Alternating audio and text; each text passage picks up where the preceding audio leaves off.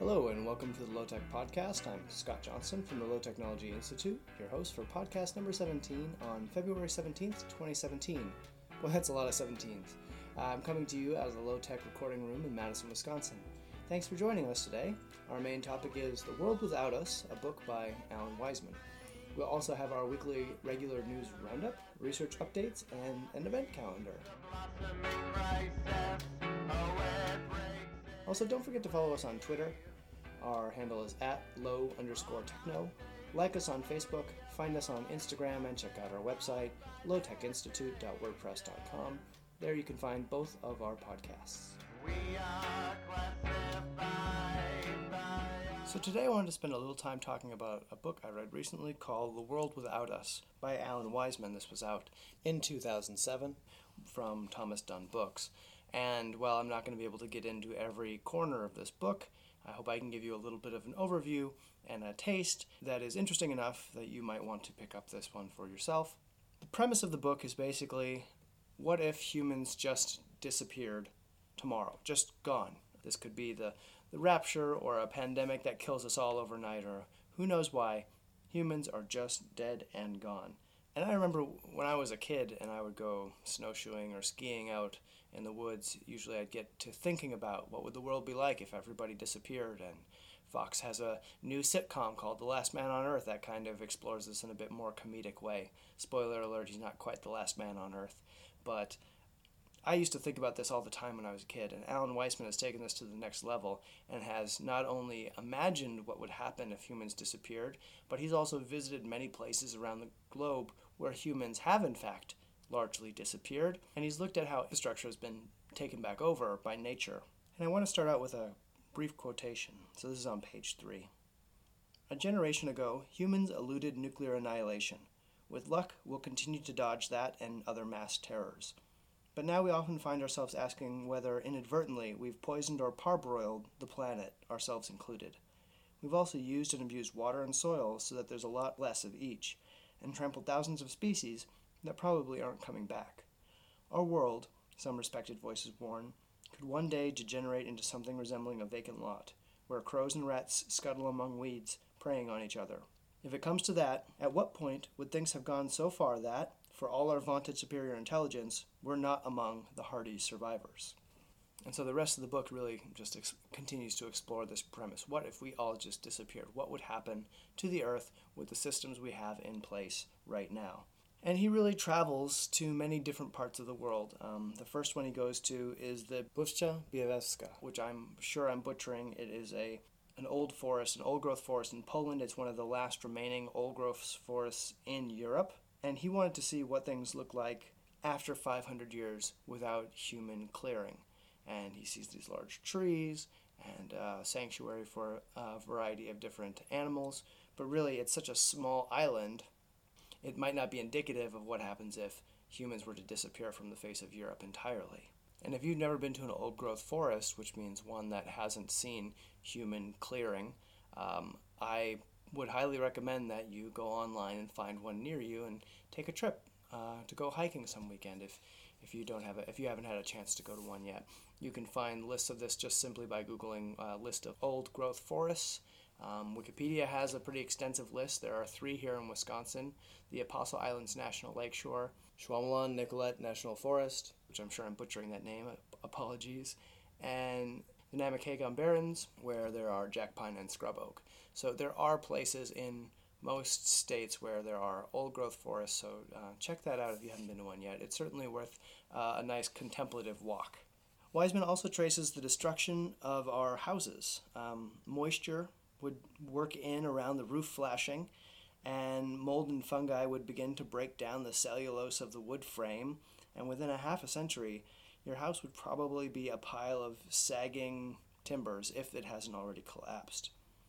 The metal parts would oxidize, and the last vestige would be the stone masonry. But even that would crumble over time.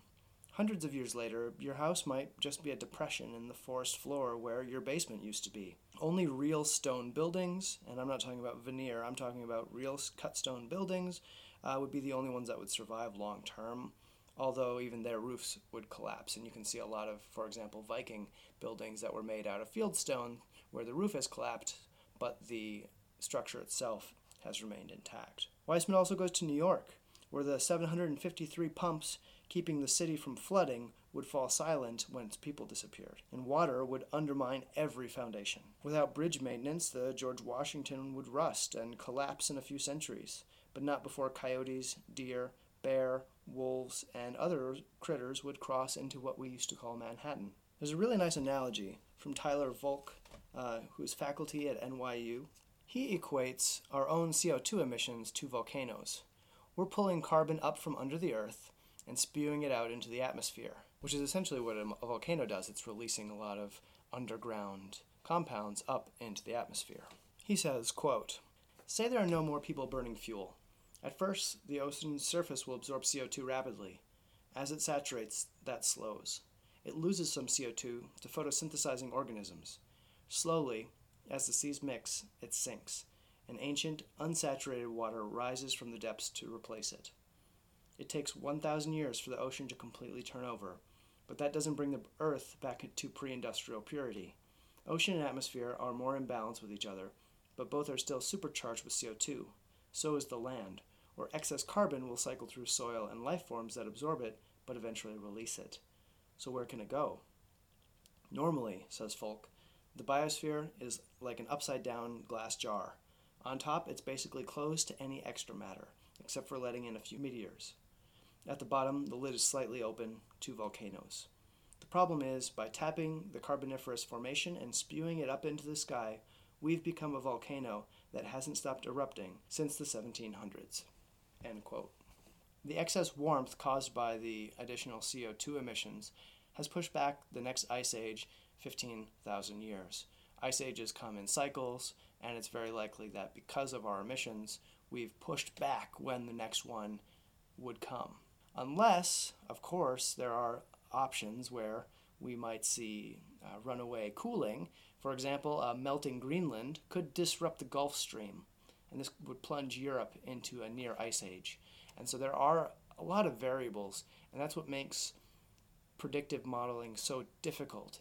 It doesn't mean we don't have a direction and we have a general idea of where things are going, but the exact course that things are going to take is really difficult to nail down.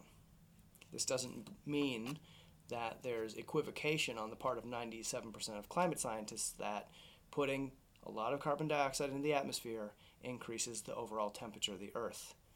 There are other things that uh, affect the Earth's temperature, and we might knock them out of whack, and it's not clear exactly how the Earth is going to react to this rapid of warming. We're living through a new experiment on the Earth.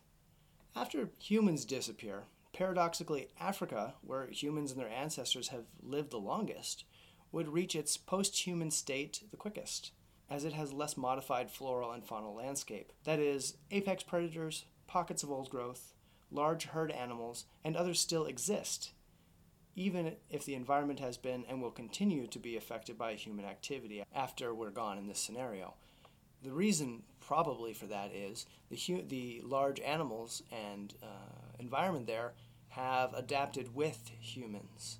And so, unlike North America, where humans were new on the scene and large, tasty mammals like ground sloths weren't necessarily afraid of them because they didn't have small predators like us. And so, because those animals and biospheres in Africa evolved with humans, they are in a more steady state now already rather than being knocked out of whack by new humans coming in. And therefore, once humans are removed, it's going to revert or it's going to transition into a post human landscape much more quickly. Some modern cities like Varosha, Cyprus, have been abandoned and kind of give us a glimpse into future urban decay. In this case, sand is seen blowing through broken windows, ornamental creepers obscure buildings, and a kingdom of pigeons holds sway. Plastics will survive, and although UV radiation and physical erosion will break them down into ever smaller particles, they will become completely permeated throughout the environment. Many of you have heard of the large field of plastic bits suspended in the North Pacific Gyre.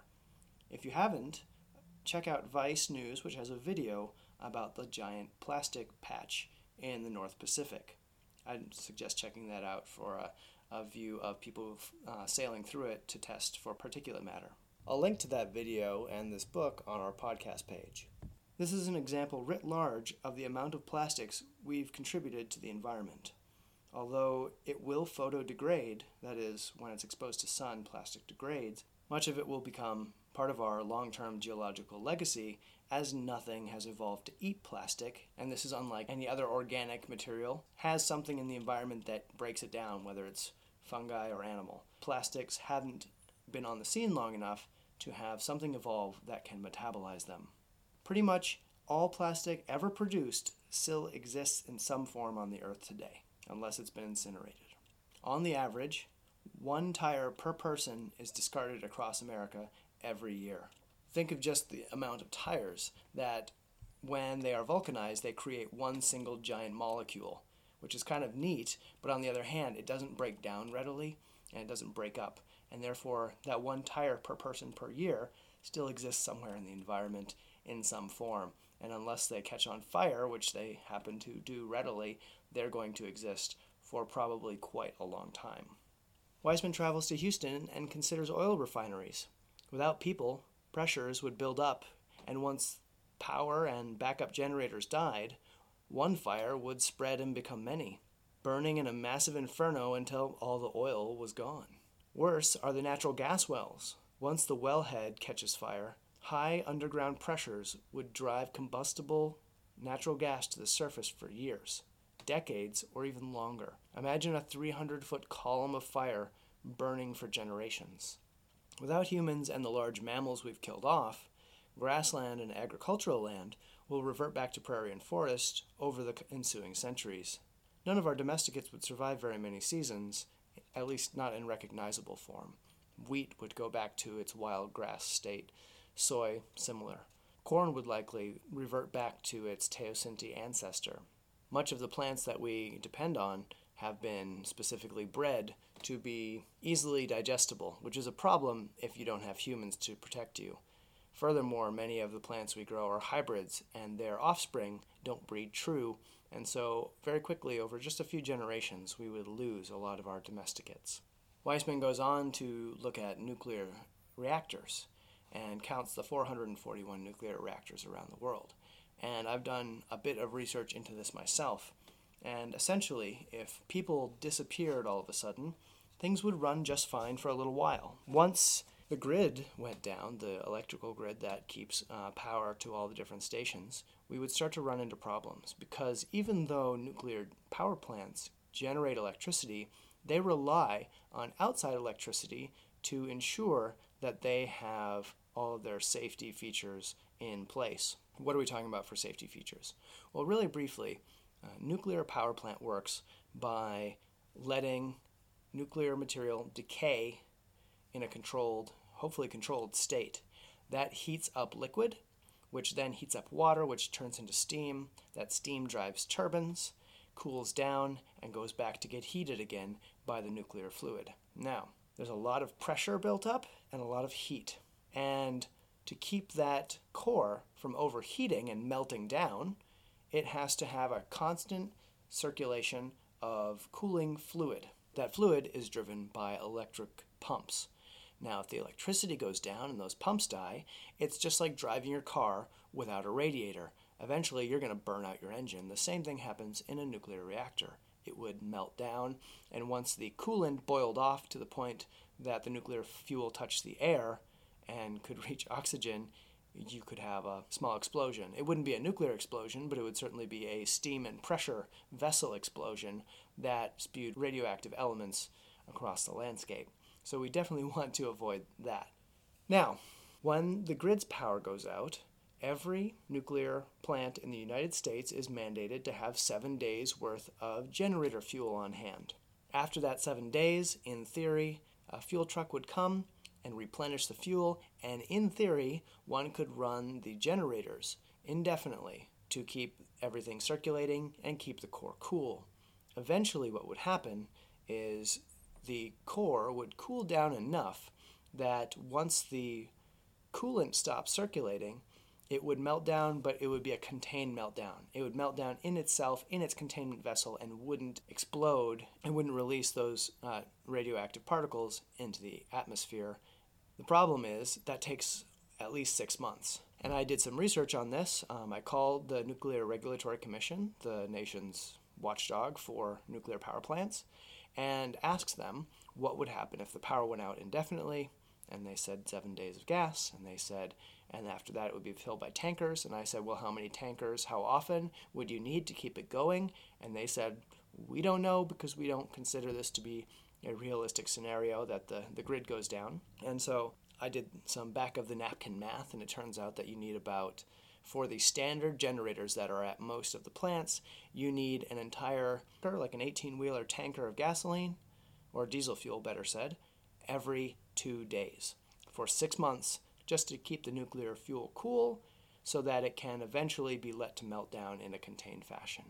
Now, that's if humans are there to regulate this the whole time. If humans aren't there, the water or the coolant in the reactor itself would boil off, eventually letting the container explode, like I said. And even if that didn't happen, the spent fuel, fuel that is still radioactive but not to the point of being used for driving the nuclear power plant, is kept in a large containment pool inside a less shielded building on the nuclear facility. And that's kept in a big pool of water to keep it cool. As that water would evaporate, eventually, even those would hit the atmosphere and cause potential Chernobyl like explosions. Again, there's 441 nuclear plants around the world, and even if 10 of those turned into Chernobyls or Fukushima Daiichis, we would have considerable concern for the plants and animals that remained on the earth. So I'm going to leave it there with that terrifying look into the world without humans. I recommend you find this book. Again, it's called The World Without Us by Alan Weisman. It's easy to read, well written. He travels the globe looking at a lot more examples of what could happen he interviews experts. He looks at places that have already been abandoned. He goes to the town around Chernobyl already. It's a fascinating look at what could be if we all disappeared somehow. And I say it's worth a read not because I think that we're all going to disappear anytime soon, but because it gives you an insight into the degradation that can happen to our infrastructure that we often take for granted. So I highly recommend it. Give that a read if you're looking for something new. Now let's take a look at this weekend low tech news. The Conversation blog has a piece about preparing for epidemics by improving primary care, and I heartily agree with this position. It doesn't make any sense to wait until the last minute to take care of chronic problems because in a pandemic situation, not only are we going to have to take care of the, regular medical problems, we're going to have to deal with this exploding situation of a pandemic. And so, wouldn't it make sense to have all of your primary care already taken care of proactively? This means thinking ahead, which is not necessarily something we like to do, but coming up with the vaccines of potential pandemics ahead of time. For example, had people really put their shoulder to the wheel, they might have had a vaccine for Ebola before thousands of people died in Africa a couple summers ago. It wasn't until it had the chance of spreading out of Africa and affecting other continents that a vaccine was rushed into production. Why not have done it earlier? NPR has finished a series of nice illustrated videos showing the rise and evolution of germs in human beings. Many of our maladies are bugs that we caught from our close association with animals and living in tight quarters as we urbanized. So check out that video. We've got a few stories about biking this week, including uh, one about winter bike commuting, which is a thing, and I'm someone who's done it for quite a while, and it's pretty enjoyable. And another story about Oslo's subsidy for residents to buy cargo bikes. I'm currently uh, rehabbing a bicycle trailer to use in a similar way that people would use cargo bikes. Check out the neat electric bikes that they're uh, subsidizing in Norway. There are a few more stories about how wind power is on the rise and a large coal plant is being shut down, and there's the pros and cons about both of those. Another story discusses why NOAA sometimes updates its climate data. And I got my dander up because I was on YouTube looking for some NOAA videos, and I found another couple of videos about how uh, NOAA is lying to us in climate change and things like that. And out of curiosity, I watched them, and it was frustrating that as somebody who is comfortable looking at the earth science behind a lot of what NOAA is doing, the misinterpretation, and I'm going to be, I don't know that it was purposeful misinterpretation. Let's hope that it was just lack of background knowledge that caused the people to say that NOAA was lying to us, but there was a lot of misinterpretation of facts and charts to the point where the argument that they were making was not based on actual reading of the facts and the charts, and they were saying that NOAA was lying to them by citing data incorrectly. So it was pretty frustrating. Um, it's important to understand that sometimes climate models get updated, and that's what NOAA was doing this last week. It's not nefarious. If it was nefarious, they wouldn't be doing it in public. Those are some of the stories we're following in Low Tech News. To see links to the stories we discussed, send us a news tip, and more, visit the Low Tech website. That's lowtechinstitute.wordpress.com. Or you can follow the link in our podcast profile. Now, for a brief recap of the research we have going on around the Institute, we are just about to come out of winter, and as we find a new property to move into, we're going to have a lot of projects going. Um, right now, I've got mushrooms in the basement, and hopefully, my mycelium continues to grow. I am rehabbing a bike trailer so that I'll be able to haul larger loads on my bicycle. We're making uh, mead and cider and a couple other projects around the kitchen. Uh, but for the most part, we're just kind of quietly waiting until we have our formal location with workshops and things like that. And now I do want to mention a new feature on our website that is the events calendar. Not only will this calendar have events and workshops that we, the Low Tech Institute, are hosting, but it will also have links to organizations in the area that also have uh, useful and interesting workshops, speakers, or events going on that you might be interested in. So head to our website, and on the main menu bar, all the way to the right, you'll find something that says event calendar. Have a click there, and you can look through the different events. Right now, it's not very full calendar, but we're working with local partners to get their events on our calendar. If you have an event in the Madison area, send me an email, lowtechinstitute at gmail.com, with the details, and I'll be sure to include it on our calendar. That's all we have this week. The Low Tech Podcast is put out by the Low Technology Institute. At the moment, the show is hosted, edited, and distributed by me, Scott Johnson. This episode was recorded at the Low Technology Recording Room. Our intro music was The Language of Blame off the album Matthew by the Agrarians. That song is under the Creative Commons Share Alike Non Commercial and Attributions license. This podcast is under the Creative Commons Attribution and Share Alike license, meaning you're free to use and share it as long as you give us credit. Subscribe to us on iTunes, Google Play, Stitcher, or TuneIn Radio, and please give us a rating or tell your friends. It helps boost our audience reach. You can find more information about the Low Technology Institute at Low Tech Institute, that's all one word, .wordpress.com. You can follow us on Twitter at low underscore techno, and also reach me directly at lowtechinstitute at gmail.com. I'd be happy to have your feedback. Thanks and take care.